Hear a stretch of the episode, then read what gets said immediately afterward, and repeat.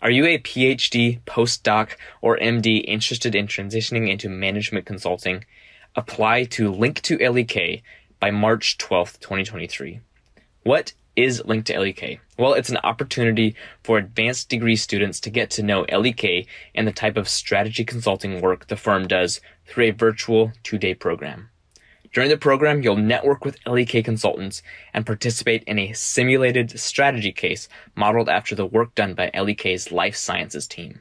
But the best part of the program, you will receive the opportunity to an early interview for a full-time role with the firm ahead of the general recruiting cycle. Again, the program is open to current PhD postdoc or MD students interested in life sciences strategy consulting, ideally with a target graduation in 2024. So again, apply by March 12th. Click the link in the show notes or visit lek.com today to submit your application.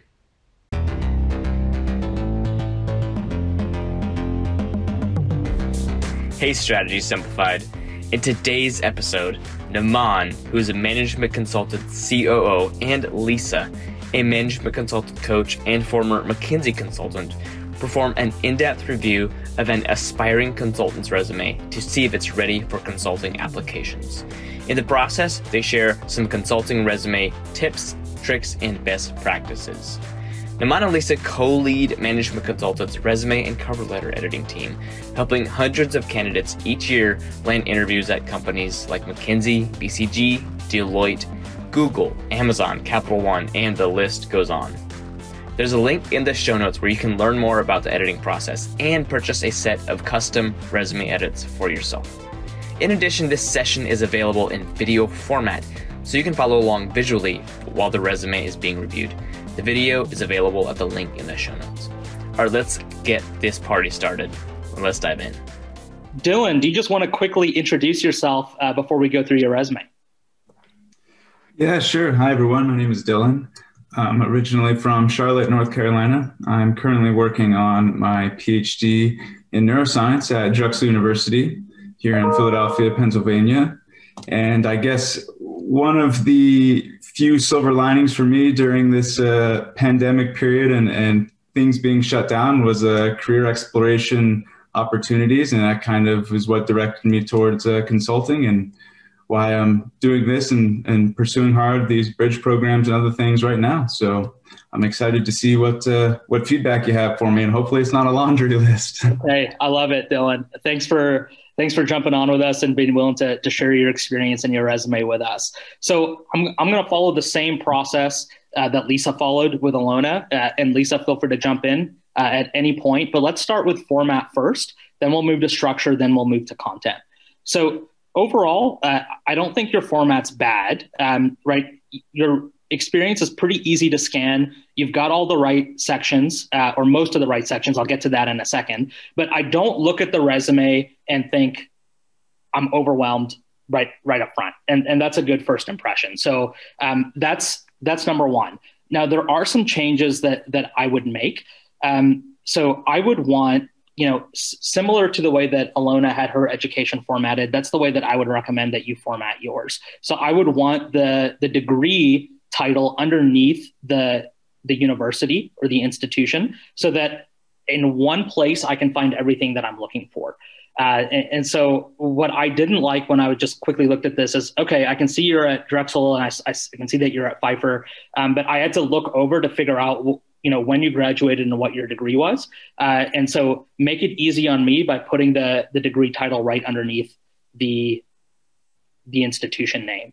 Uh, and then from there you know if you want to bold the institution and then keep the the degree title italicized to have some sense of differentiation there uh, that's fantastic. Uh, and then you can move Philadelphia or or uh, North Carolina, you can move the cities over to the to, to the right align uh, and have them above the date. Uh, so you're balanced. You've got the things that are most important on the left, where I'm first looking, right?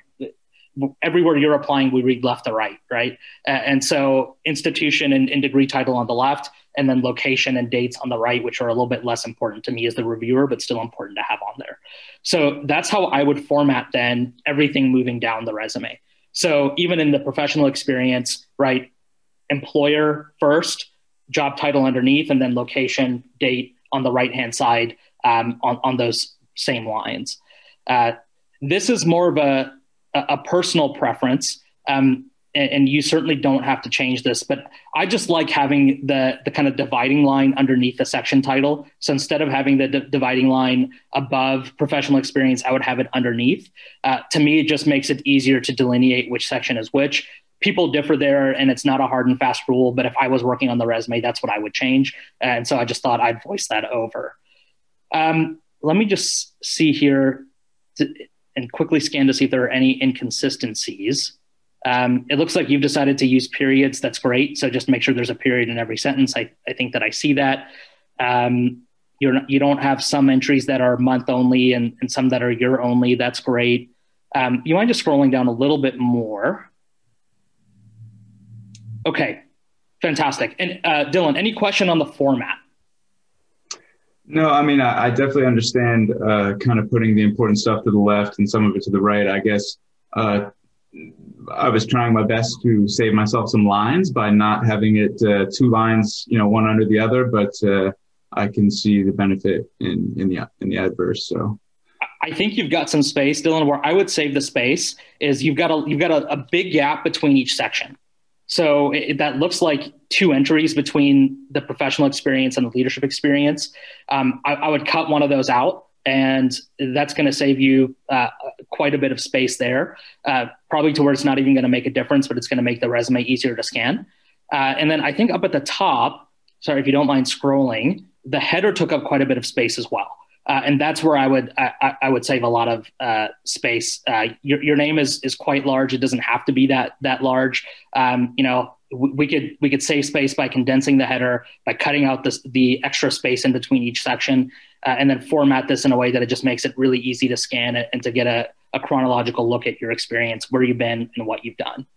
The font looks like it's one that takes up a decent amount of space too, like a Times New Roman or something might save you a lot of room. Maybe some space there as well. Yeah. Awesome. And it looks like there your your address and, your your LinkedIn is taking up three lines. We could have that take up one line underneath the name. And there you saved yourself two lines as well. So uh, there's definitely places to optimize for for space.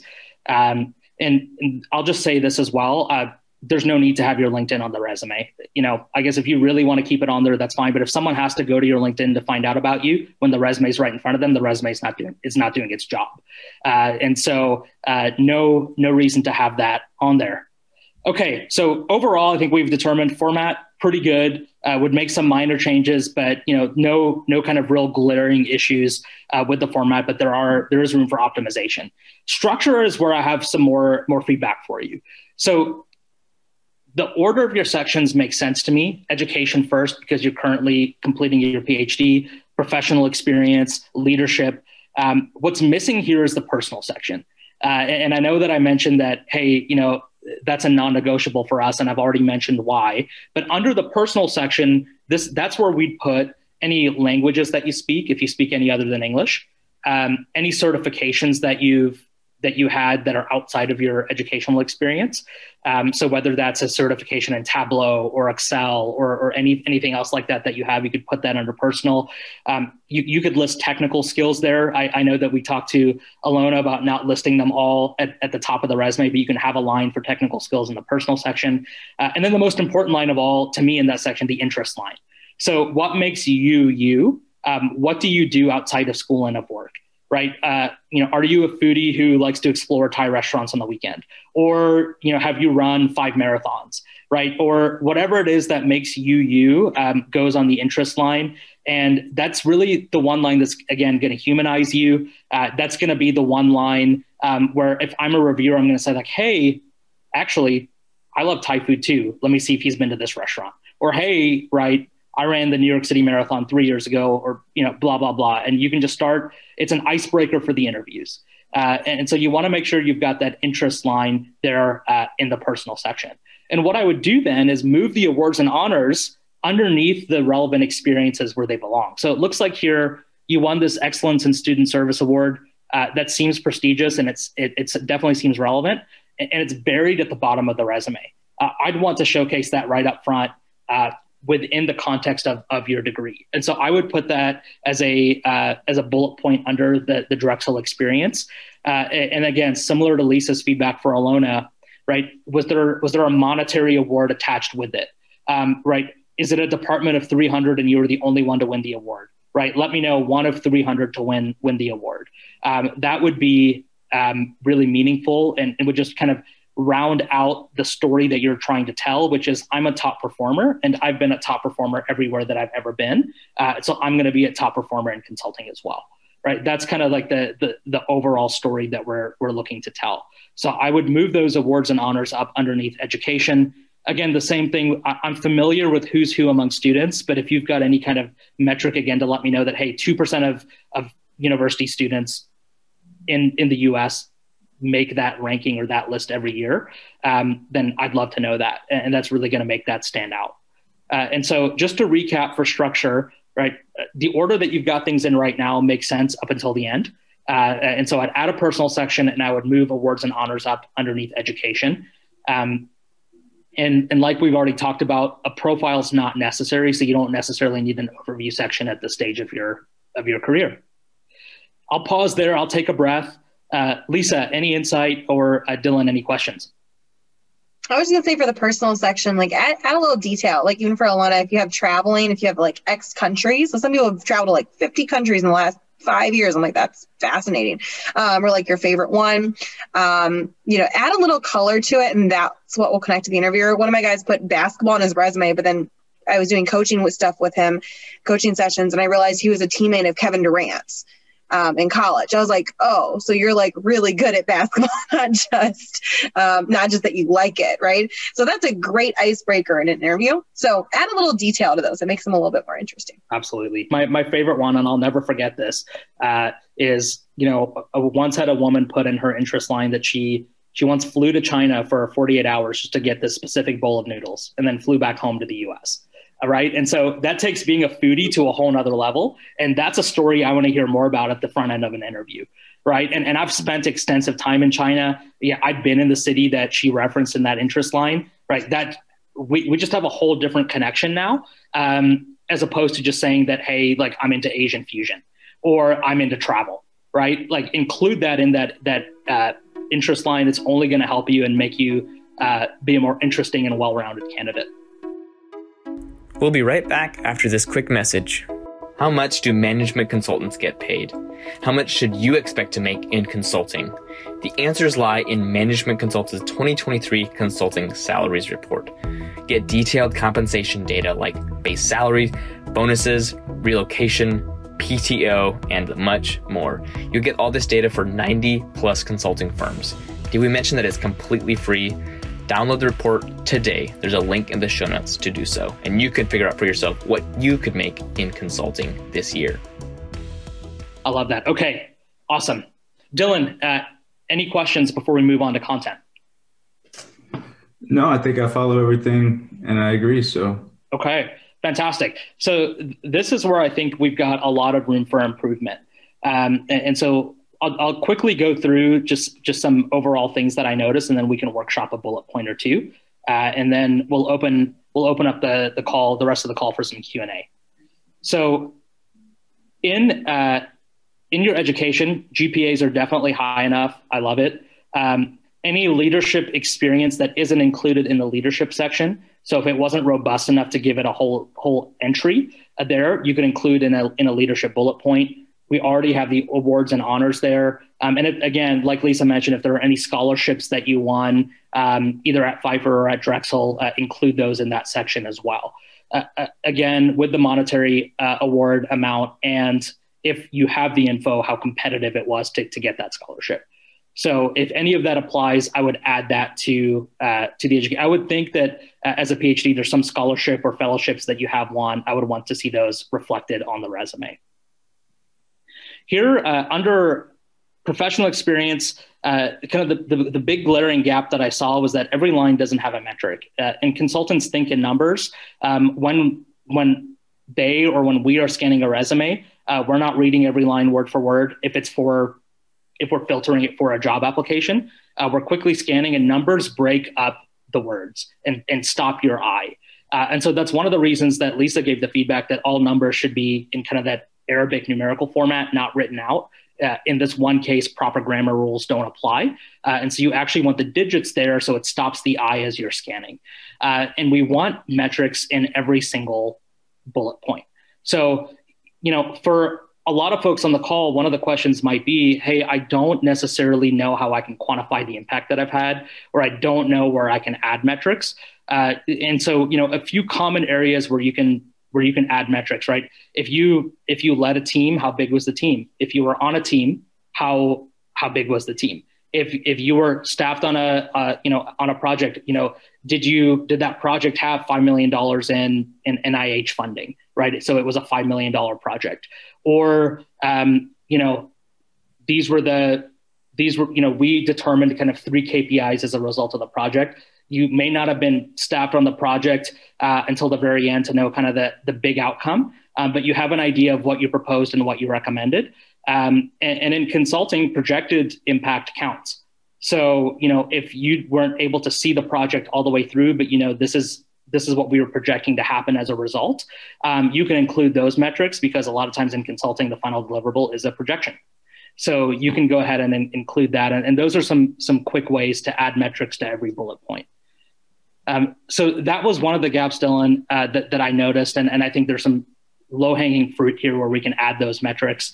Uh, and, and, then similar to what Lisa said here, you know, we want to provide some context, especially in the first bullet point for what it was that the, the project was dealing with. So for example, here as a, as a market research analyst in the Coulter program, uh, can you just talk me through number one, what that program is and, and what the project was that you were staffed on? Yeah, and so this is the one that's I know the most weak because it's tough. I just started it in late January, and so it's not over. I'm still doing it, and that's why I kind of uh, didn't have much results to quantify, I guess, yet um, until I, I, see the project through. But the Coulter program basically funds startups. Um, they they hear projects out from labs who are trying to take their intellectual property and commercialize it. And if they feel the project is commercializable and um, well defined enough, they'll give it funding, hopefully for startup funding that would help you move either to a next round of funding somewhere else or help you kind of enter the market. And so my job was to work as a research market research analyst to provide the detailed market research about the given project um, to both the team and to the funding board. Um, it was a sports nutrition product, but I did it is I signed an NDA, so there's only so many details I can talk about it. But I guess I can just talk about the fact that it was a sports nutrition product. Um, yeah, right. And so so you could say right advised commercialization strategy for sports nutrition startup by right independently performing secondary market research, right, and then semicolon right presented market assessment report to project team or to board of directors right, recommending XYZ, right? Right. And then so you could then tell me also, right, how large was the the board of directors? There's a metric. Uh, and then including the potential impact, which is what did the report include or what were you sharing with the board of directors? Uh, and, and so that's how I would reshape that first bullet point to kind of put that more into business terms, give me some context for what it was that the project was doing overall, and then again, ending with that impact or that projected impact did I accurately capture what you said in one bullet point? Tell push back on me if that doesn't accurate, accurately represent what the work was. No, I, I definitely think so, and I think uh, some of those number numerical type things are things I didn't think about because um, I was just thinking about when it ends, I'd have an idea of whether it was successful or some of the things I kind of uh, um, you know actually did for them. But right now, especially since I'm trying to reach some of these bridge applications, I was just trying to put something together, describing it to at the current moment in time. But no, I, I definitely I like that. Okay, fantastic. And, and you can even you can even write say in in one of these bullet points or in a third bullet point that you've you know project is currently ongoing and and you expect to present final recommendations in June of 2021 or, or whatever the case may be. So if, if there isn't any kind of specific impact that or projected impact you can point to, that's another option to just highlight that this is a in progress um, event or project, but you expect to utilize these skills before it's all said and done. Uh, and, and, so that's another option for you there. Okay. Um, I, I, think we we've got just another minute. Um, do you have any overall questions uh, for us as in regards to your resume, or is there another bullet point that you feel like you've been struggling with that we can quickly go over? Well, I guess a general question, which I know has been kind of in and out of the chat about one page versus two page a resume, and I really tried to, and I think you know I can add some things when I rework better of my spacing, but you know there was a lot of things I cut out, or there are some awards and honors, things that I can quantify that it's just going to be too much to list under universities or too much to, I guess, I don't know how to condense things, whether it can be moving left to right in different bullets instead of bullets down, um, down a line, or just trying to make it all kind of in a sentence type structure. I don't know if you have any thoughts or, or, preferences on that. Absolutely. So I think there's two or three questions there. I'll start with the first one. Um, even though consulting firms, like especially for these bridge programs, they say that like a, a two-page CV is acceptable. Um, your goal should be one page. Um, it's it's what those folks are most used to, uh, and it again it also highlights the fact that you know how to be clear and concise in your communication um, without having to say it. You're showing it, uh, and, and so best practice is always one page. Uh, and so that's what I would aim for. Uh, and so I, you had the right kind of gut feeling when you when you put this together. There are a couple things you can do to to add more information while still keeping this one page and still keeping the spacing. So number one, right, kind of build the the sixth sense of what's relevant and what's not.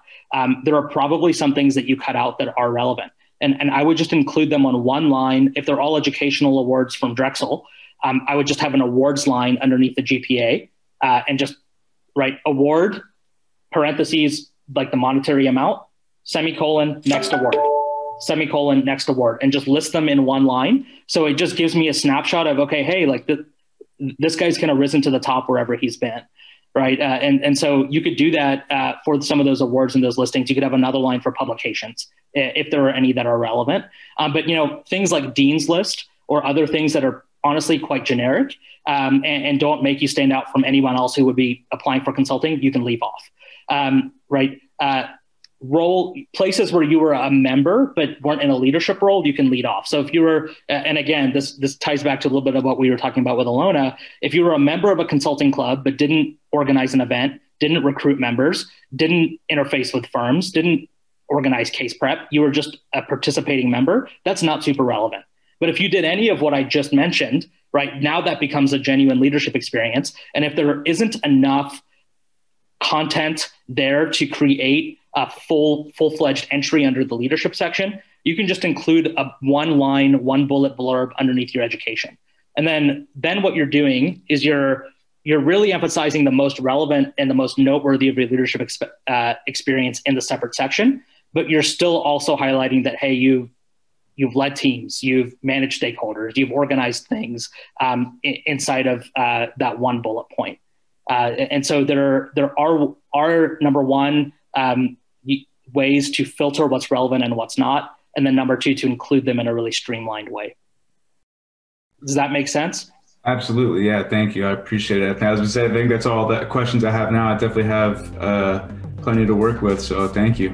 Okay. Fantastic. Thanks, Dylan, for for being willing to, to come on with us. Thank you for tuning in to Strategy Simplified again this week. If after listening to Naman and Lisa review this resume and you're realizing that you might need a resume edit for yourself, go ahead and nab yourself an editing package at the link in the show notes. We'd love to work with you to help make your consulting dreams a reality. Thanks again for listening to the show. We'll catch you again next episode.